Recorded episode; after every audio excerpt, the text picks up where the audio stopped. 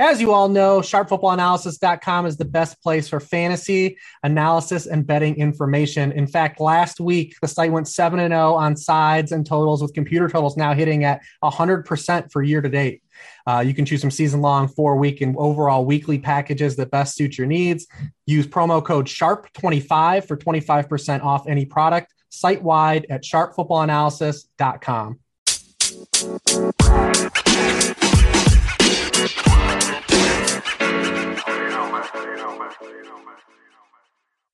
Welcome to the Sharp Angles Betting Podcast. I'm Ryan McCrystal, and I'm flying solo today on the pod.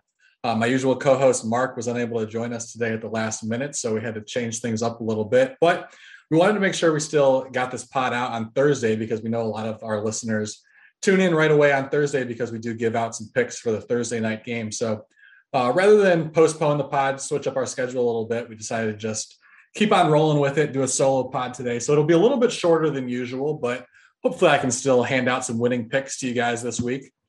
Uh, and as you know, we like to start out every week just with a little bit of reflection on the past week to sort of just take stock of where we're at with different teams. Maybe we learned something in the previous week that you know we think might be actionable going forward, or maybe just some you know a trend that we picked up on, something that we want to keep an eye on that might inform bets down the road. And there's really one thing that stood out to me a lot last year, and it's it's a fairly obvious one. It's Justin Fields with the Bears. Obviously, we saw a significant improvement last week, and I think it's worth checking in on him and sort of seeing where we stand with that, and if that's you know if there's anything that we can make of that, and whether we should consider betting betting on him or against him. You know, depending on our on your feelings on his performance. Now, you know, I think we have to state the obvious when look, talking about Justin Fields' improvement last week is that he played the Lions. You know, every quarterback is going to look better against the Lions this year. It certainly looks like that's, you know, a bottom five defense in the league, and there's really no reason to expect that to change. That's, you know, that's going to be a good matchup for everybody. Uh, but there are some things that we can, that I think we can take away from his performance. And, you know, maybe not even so much about his performance, but for me, what really stood out was, you know, the, the change with Bill Lazor calling plays for them they, made some noticeable uh, changes to what they were asking Fields to do. And one thing that really stood out, I'm going to reference some stats here from Sports Info Solutions about their play calling, and it really all has to do with the RPO, the run pass option. You know, this was something that is not a huge part of the Ohio State offense. So Fields doesn't have you know an extensive experience doing this, and I, I feel like I should maybe point out too the difference between RPO and the read option.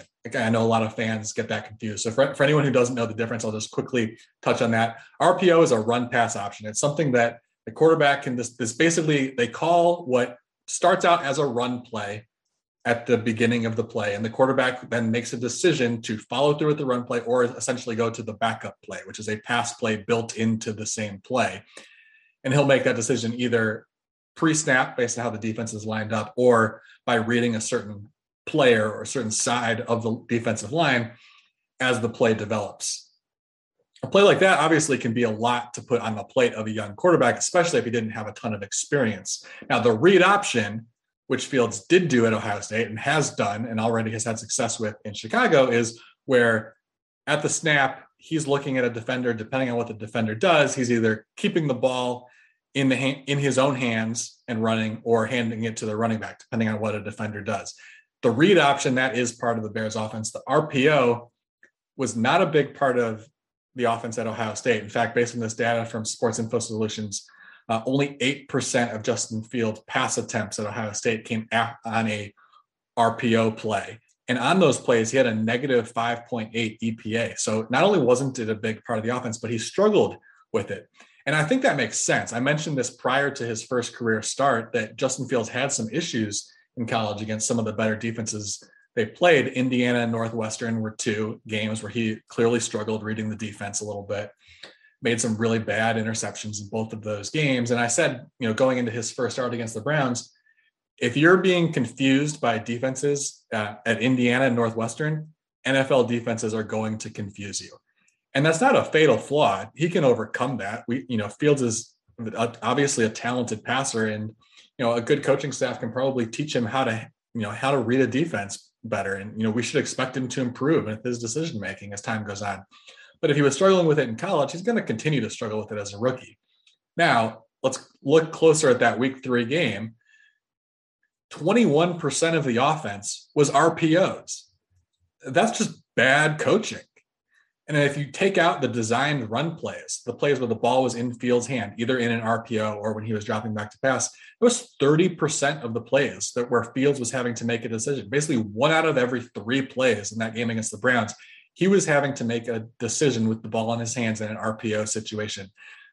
It wasn't something he had extensive experience at in college. It wasn't something he was good at in college. Why on earth would you throw him into a game against a good, a playoff team from a year ago in the Cleveland Browns with a good pass rush and ask him and expect him to perform? Predictably, he didn't do very well. Negative 3.2 EPA in that game alone. It was pretty brutal. You know, you know, we've all seen the highlights. He did not look good.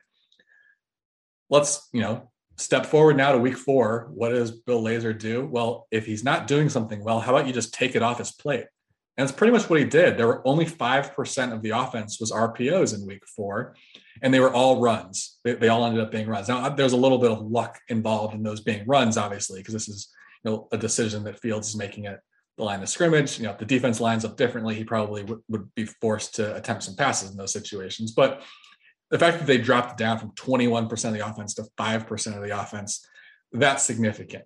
Now, to what extent can we say this was uh, specifically Bill Lazor's imprint on the offense?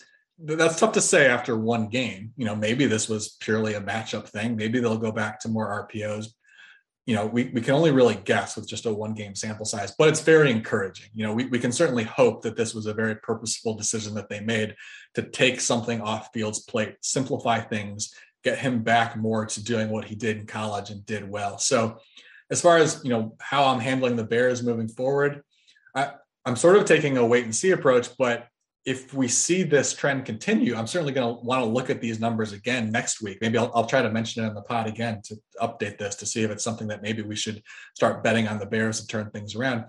I think if this is something that Fields, if, if the offense has changed, I think that's a big step forward. We'll, we'll see it Fields continue to take a big step forward, and maybe we can start to have a little bit more faith in the Bears offense making progress even against some more difficult defenses. So now let's you know step into some of the week five games here. We'll, we'll I'll hit on a few of the bigger games to sort of give my take, not necessarily a uh, betting recommendation each game, but we want to talk about some of the big games each week, and then we'll get into a few of the you know uh, bets that I actually really like a lot for this week. Some of them are coming from the big games though, but you know I want to start out with 49ers at the Cardinals. Cardinals uh, giving five and a half points in this game this is a tough one for me. I'm certainly not going to bet this early in the week. You know, I'll monitor the 49ers quarterback situation, monitor what the line does. Maybe I'll reevaluate on Sunday when we have some more certainty. But without knowing who the quarterback is going to be for the 49ers in this game, Trey Lance or Jimmy Garoppolo, it's hard to make a, a decision here. If it's Lance, it, it's it becomes even more difficult in some ways because we don't really know what the offense is going to look like. If it's Garoppolo, then we know what they want to do with Garoppolo back there, and we can make a you know a much more of an informed decision on how we expect that game to go. If it's Lance, I'm not really sure what to expect because does the run game look a lot different? It certainly should. I would expect them to make some significant changes and use Lance more running the ball and some design runs, using some read option, uh, like we talked about with Justin Fields. Um, but then also the downside to Lance is is he as good of a downfield passer as Garoppolo? I don't I don't know at this point. Lance wasn't asked to throw downfield a lot in college. Um, he he had a 44% completion rate on throws 15 or more yards downfield in college. That's not great. That's not great for anybody, especially when you think about you know he was a, basically an NFL caliber quarterback playing at a FCS powerhouse surrounded by you know, for that level of competition, elite talent, I would certainly expect to see a much better number there. And the fact that he wasn't asked to do it a whole lot, it was a pretty small portion of the offense. It does give me some hesitation trusting him there just until we've seen him do it at the NFL level more often. So far in San Francisco, he's just one of four throwing 15 yards downfield. So, you know, certainly, you know, a little bit more evidence of a very, very small sample size. I'm not, you know, going to crush him for that and just four pass attempts. But you know, there's definitely reason to doubt their downfield passing game when Lance is in the game. Now, it's not a big part of their offense to begin with, so it's not a huge concern, but Garoppolo has actually been pretty good throwing downfield. He's 10 of 16 so far, completing 75% of his passes at that distance. So even though it's not a big part of the offense, it's something that, you know, Garoppolo has actually done somewhat surprisingly well so far. So if Lance can't keep that up, that's potentially a step backwards. So if Lance is the starter, I'm probably just staying away because there's just a lot unknown about what the 49ers offense looks like.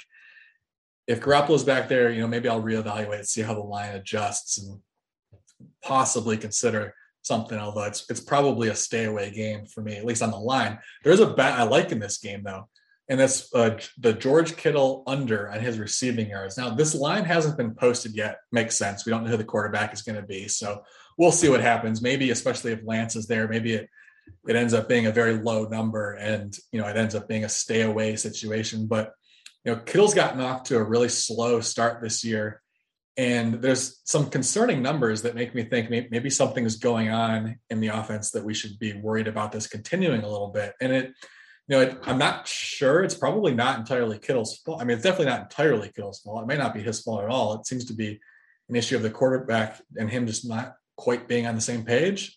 Garoppolo's had a hard time getting him the ball. So has Lance in a couple situations. He's only seen 76 catchable air yards on 21 catchable targets this season. That's 40% of his air yards have been catchable air yards. That's the lowest rate in the league. That's rough. You know, again, it's it's hard to know why exactly that's happening, but last year, 85% of his air yards were catchable air yards. So that's just a massive drop off. And we should we you know, entering this year, we were hoping the 49ers had a better quarterback situation as I mentioned, Garoppolo has actually done well throwing the ball downfield so far this season. So it's hard to know what's going on here. Is this, you know, are, why is Kittle having a hard time uh, getting the ball? Why are the quarterbacks having a hard time finding him? It, it's, you know, it's it's confusing. It makes me want to take the under though, because you know we're far enough into the season now, and that's such a low number. It seems like something is definitely happening here, even if we can't quite pinpoint it. You know, and, and as I said, obviously that's mostly Garoppolo throwing him the ball, but he did have three targets from Lance last week, and all three were uncatchable. So Lance throwing him the ball didn't seem to make a big difference. And then, you know, just on top of that, the Cardinals defense has actually defended tight ends well this year. Obviously, they made some changes to the defense and try to improve that unit a lot this year. Isaiah Simmons, their 2020 first round draft pick, um, he's been their primary guy in coverage against tight ends. As a team, they're only allowing four yards per target to tight ends a 57% completion rate.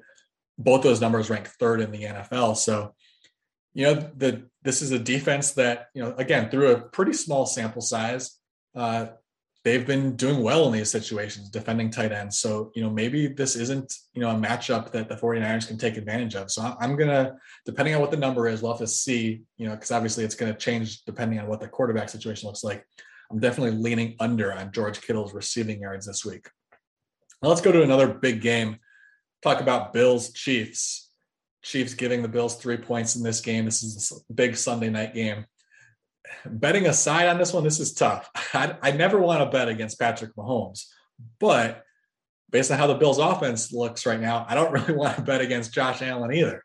So this is kind of a tough situation. I think right now, if I had to pick a side, I'm kind of leaning towards taking the Bills as long as that number stays you know, at a field goal or more, I, I, I kind of like that. I think the Bills are definitely capable of winning this game outright.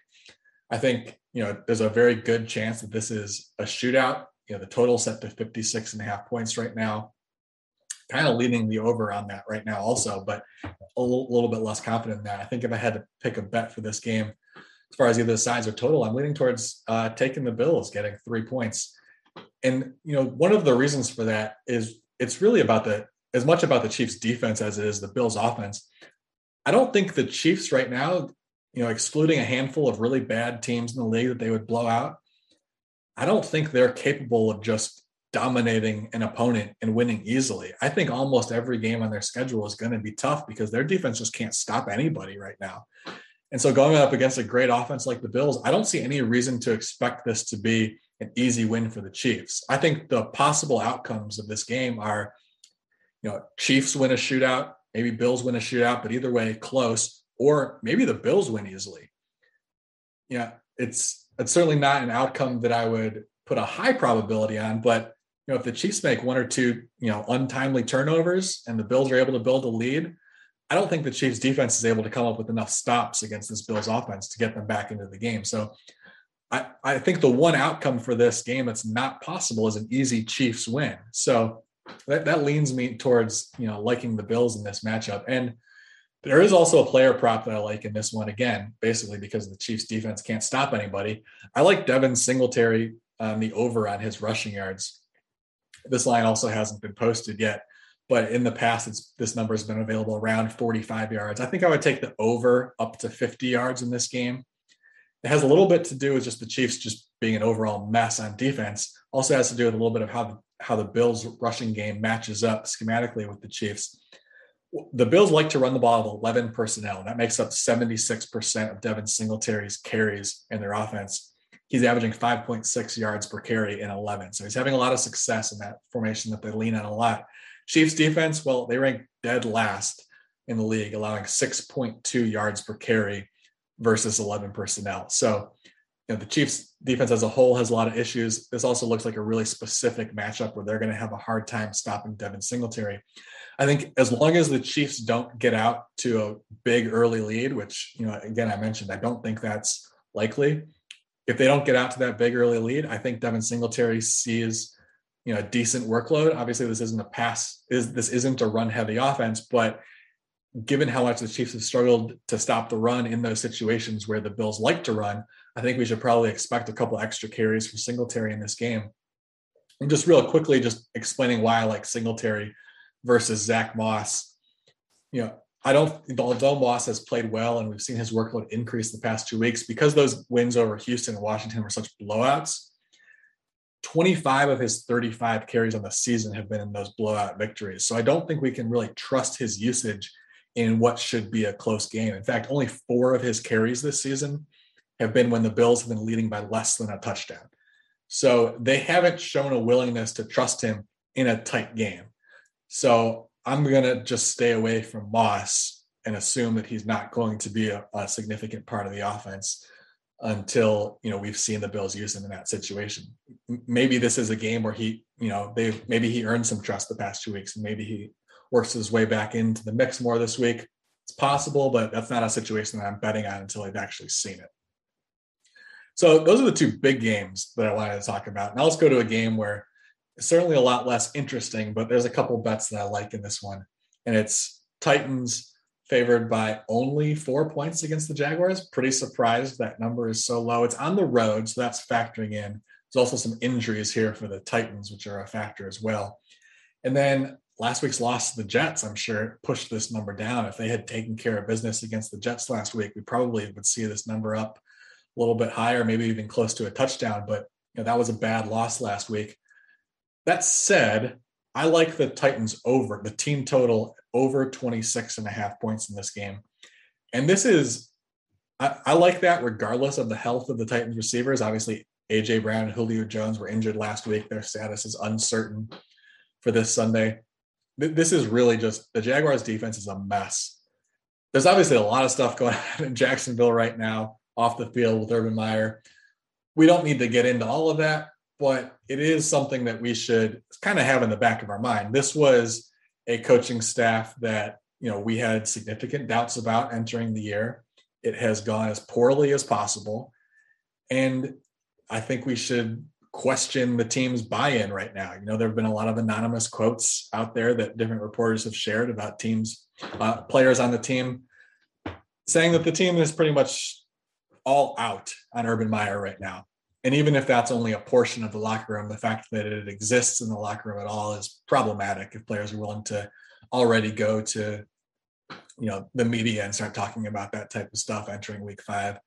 It's an issue. So we should probably have some skepticism about uh, their effort level. And then you know looking a little bit closer at the defense you know as i said we had questions about it coming in. And one of the questions was uh, the defensive coordinator joe cullen he hadn't been a defensive coordinator since 2004 at Indiana University. That's a long time since he's been put in this situation, and obviously a big step up level in competition to the NFL since you know he was uh, defensive coordinator in the Big Ten, you know, over 15 years ago. That that's so long ago. I, I went back and looked at his team. The you know, his best player on that defense was Tracy Porter, cornerback, who you may remember had that a big moment in the Saints Super Bowl victory over the Colts way back when that game clinching interception.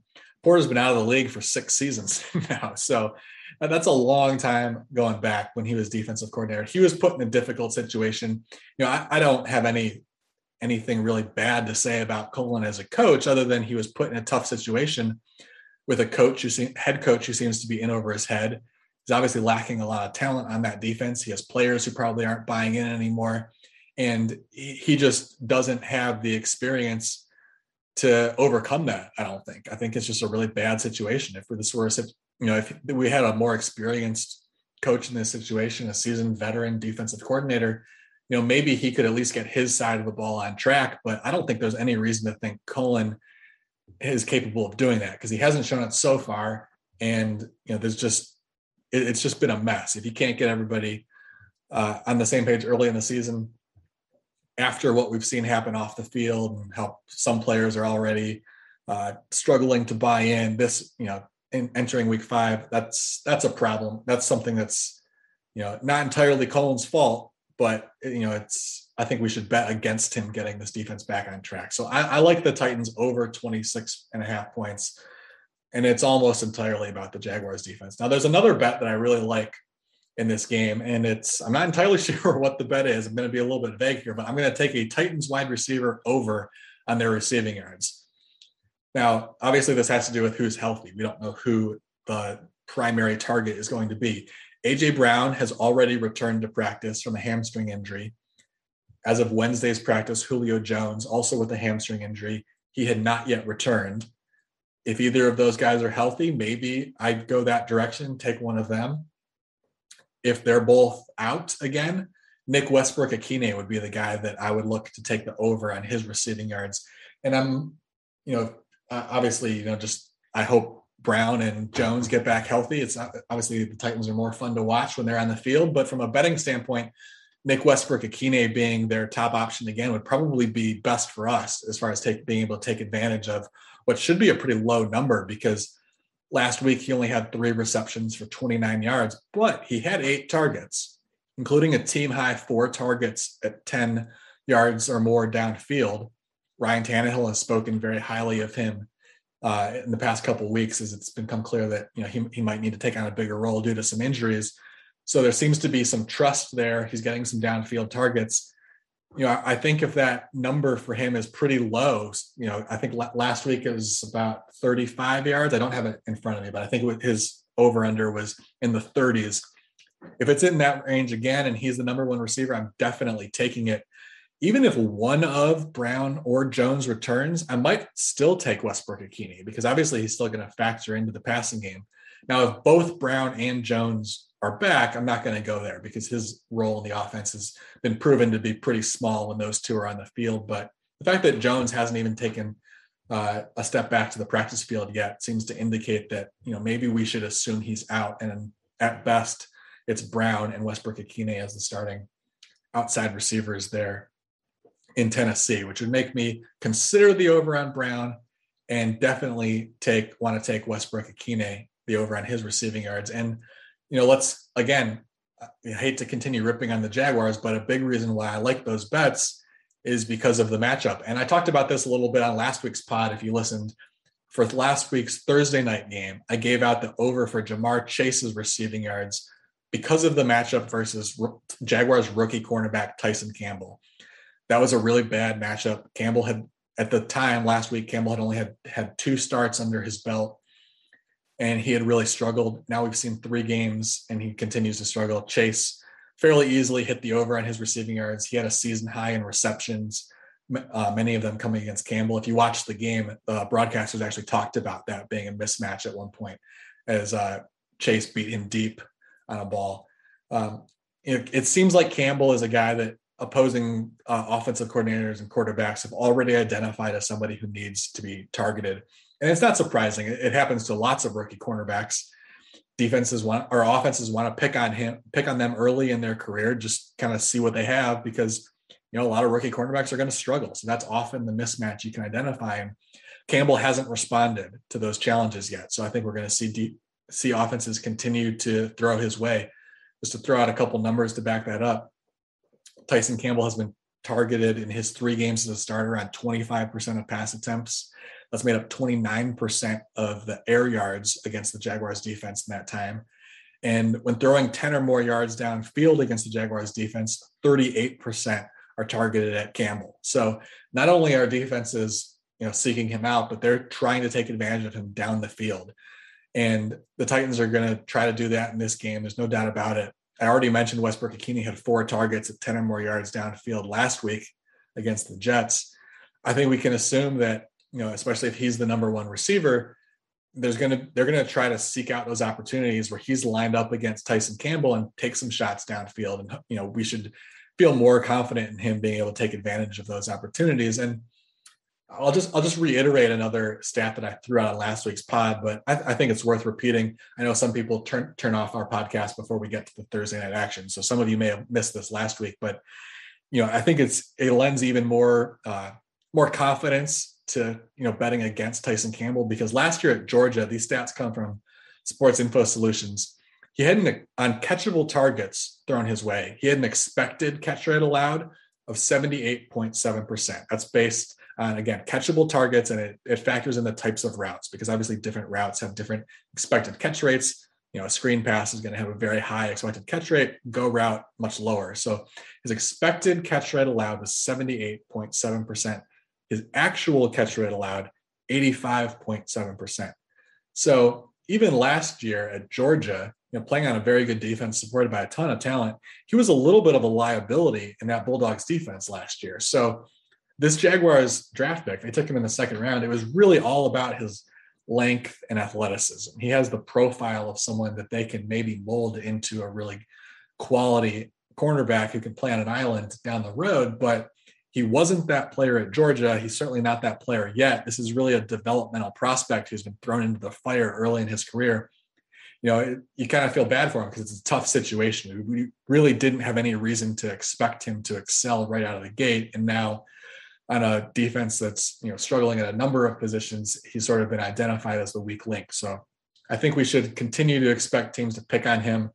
You know, you know he might be a name that I continue to bring up over the next couple weeks, trying to pinpoint which receiver is going to get those opportunities because until he steps up his game a little bit, it looks like there's going to be some mismatches that he's forced to deal with.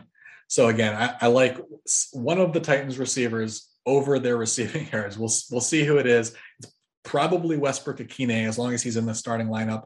If both Brown and Julio Jones are back, maybe I would lean towards AJ Brown just because he's returned to the practice field earlier than Jones has. So maybe we should have a little bit more confidence in him being closer to 100% if those are the if those two guys are back. So let's move now to Thursday night football. Obviously, we like to talk about Thursday night every week since we release the pod on Thursdays you know we want we want to at least touch on the game even if we don't have any strong plays so I'll, I'll start out by just sort of talking about the game in general and then give out a prop bet that i do like on this one obviously we've got finally a good thursday night game. We've had some pretty brutal matchups the past couple weeks but we got the rams favored by two and a half at the seahawks. I don't really have a strong opinion on this game. I haven't placed a bet yet. I'm kind of leaning towards the rams though and i'll throw out some numbers. Um, some numbers about what the Rams defense have done to did to Russell Wilson last year. And you know, th- these it's it's hard to put too much stock in this because obviously Brandon Staley, their defensive coordinator from last year, you know, he's now in uh, Los Angeles Chargers head coach. Raheem Morris, who was not with the Rams last year, he came over and he's now taken over as the defensive coordinator. So he might put a different stamp on this defense in terms of how he wants to match up with the Seahawks. So again, you know, take have a little bit of skepticism about some of these numbers that I'm going to throw out. But obviously, most of the Rams coaching staff is the same. They had a ton of success, you know, shutting down Russell Wilson, as some of these numbers will show. So it, it wouldn't be surprised if Morris listens to some of the guys who were there last year and you know employs some of these same tactics that worked. And what really stood out to me is that Russell Wilson struggled against the Rams last year, in they're in their three matchups, obviously two regular season and the playoff game. He struggled when the Rams did not blitz him. which is a little bit surprising because Russell Wilson tends to pick apart defenses when they don't blitz him. His EPA against everybody else last year when they didn't blitz was positive 59.8. Against the Rams, when the Rams did not blitz, it was negative 17.6. And it was negative in all three games. This was something that he struggled with in every matchup. It's it's interesting because it wasn't an issue of the Rams being able to get pressure on him without blitzing. In fact, in their week 16 matchup, that was one of the lowest pressure rates he faced all season. So normally when a team is able to frustrate a quarterback without blitzing, it's because they just have an elite pass rush. We've t- I've talked about it in past weeks with the Carolina Panthers. Their defensive success this year has stemmed in large part to not blitzing and getting a ton of pressure on quarterbacks with just four pass rushers. That wasn't the case for the Rams against the Seahawks last year. What seemed to be happening was because they weren't blitzing, they're obviously dropping more guys in coverage, and they seem to be causing some problems for the Seahawks there because when throwing 10 or more yards downfield against the Rams without a blitz, he only completed 31, 38.1% of his passes. That number against everybody else in the league without the blitz, 58.2%. So Wilson normally he's able to pick apart defenses against the Rams when they don't blitz, throwing downfield. That was basically taken away from them. So it'll be interesting to see. As I said, change in defensive coordinator might change how they want to approach Russell Wilson this game. So I don't have a huge amount of confidence. I think if Staley were back as a defensive coordinator, seeing those issues, I would probably take the Rams.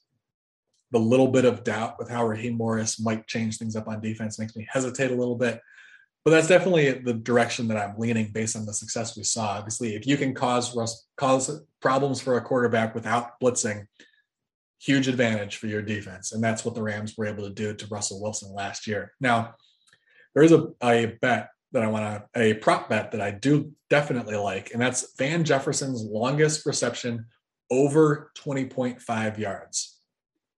Now, going a you know a little bit of a strange direction maybe with Van Jefferson. He's not the focal point of the Rams offense by any means. But I think this is, you know, a good mix of a, number that looks favorable because so far in their four games, he's gone over that number in three or four games. So even without seeing a significant workload in the Rams offense, this seems to be a number that he's capable of going over. But I think we might see him get a couple more targets in this game just because of what his role is in the Seahawks or uh, in the Rams offense and what the Seahawks defense has struggled with. Go with some numbers here from the Seahawks defense. You know, this was this is a, an issue that they struggled with last year, defending the ball downfield. So far, teams this year are attempting 11.5 throws per game at 10 or more down, 10 or more yards downfield against the Seahawks. That's the third most in the league again, like I said, this was an issue for them last year. Teams liked challenging them down the field and trying to take advantage of some weaknesses in their secondary. When teams do throw 10 or more yards downfield against the Seahawks, they're allowing a 60.9% completion rate. That's the fifth worst in the league. So teams are trying to take advantage of the Seahawks downfield and they're having success when doing so. Now, the Rams, last year with Jared Goff, throwing downfield was not a big part of the offense. In fact, Goff only threw 10 or more yards downfield 25% of the time, only completed 49% of those passes. So it, it wasn't a big part of their offense. Goff wasn't particularly good at it last year. Enter Matthew Stafford. He's throwing 10 or more yards downfield 33% of the time. So one out of every three passes, he's taking shots at least 10 yards downfield. He's completing 58% of those passes. So a big step up, not only in how often the Rams are taking those shots downfield so far, big step up in how often there's that Stafford is completing those passes. So, you know, we could look at those two numbers and maybe lean towards the over on any of the Rams receivers hitting the over in their receiving yards prop. But I specifically like Jefferson, as I mentioned, he's already gone over that number in three or four games. So even if without a big workload, maybe he is capable of going over that. But 61% of Jefferson's targets have been at 10 or more yards downfield. So when they do throw the ball to him, they tend he tends to be a part of their downfield passing game. So based on the fact that the Seahawks defense struggles, that offenses seem to be throwing downfield them more often, seems like we should expect a slightly bigger workload for Jefferson. In fact, when the Rams throw 10 or more yards downfield, Jefferson sees a pretty significant 24% target share. So when they're taking shots down the field, Jefferson's a much bigger part of the offense. Seems like we should expect him to see a few extra targets in this game. It might lean you to take the over on his receptions too. It's at three and a half. I could see him going over that. That's not my favorite bet. I prefer this longest reception at 20 and a half to the receptions total at three and a half. But you know, for the, all the same reasons that I just laid out, why we should expect him to get some more targets downfield. If he converts on a high percentage of those opportunities downfield, he could easily go over that receptions total as well. So this Thursday night game, as I said, leaning the Rams minus two and a half. Definitely like Van Jefferson's longest reception over 20.5 and considering the over on his receptions at 3.5. So that recaps the Thursday night game where I'm going with that. Let's do a quick recap of some of the bets I gave out earlier on some of the other games. George Kittle leaning the receiving yards under. We're waiting on that number to come out based on the quarterback situation. If it's too low, which is possible with Trey Lance, if Trey Lance takes over, maybe we stay away, but leaning the under on George Kittle's receiving yards. Devin Singletary rushing yards over, liking that a lot based against the, based on the Chiefs defensive struggles. Really like the Titans team over at 26 and a half points against a struggling Jaguars defense. And then like AJ Brown or Nick Westbrook Ikhine receiving yards over again, trying to take advantage of that Jaguars defense. Hopefully that uh, we can take advantage of that Tyson Campbell matchup two weeks in a row. So that's all for today. Thanks for joining me for this solo pod. Hopefully, able to still give you uh, uh, some winning picks, even though we got a few uh, fewer bits of advice in there this week with just me riding solo this week. Hopefully, I'll be back next week with a co-host, and we can give you a little bit of a longer pod and some more picks for you next week. Enjoy the weekend, everybody. you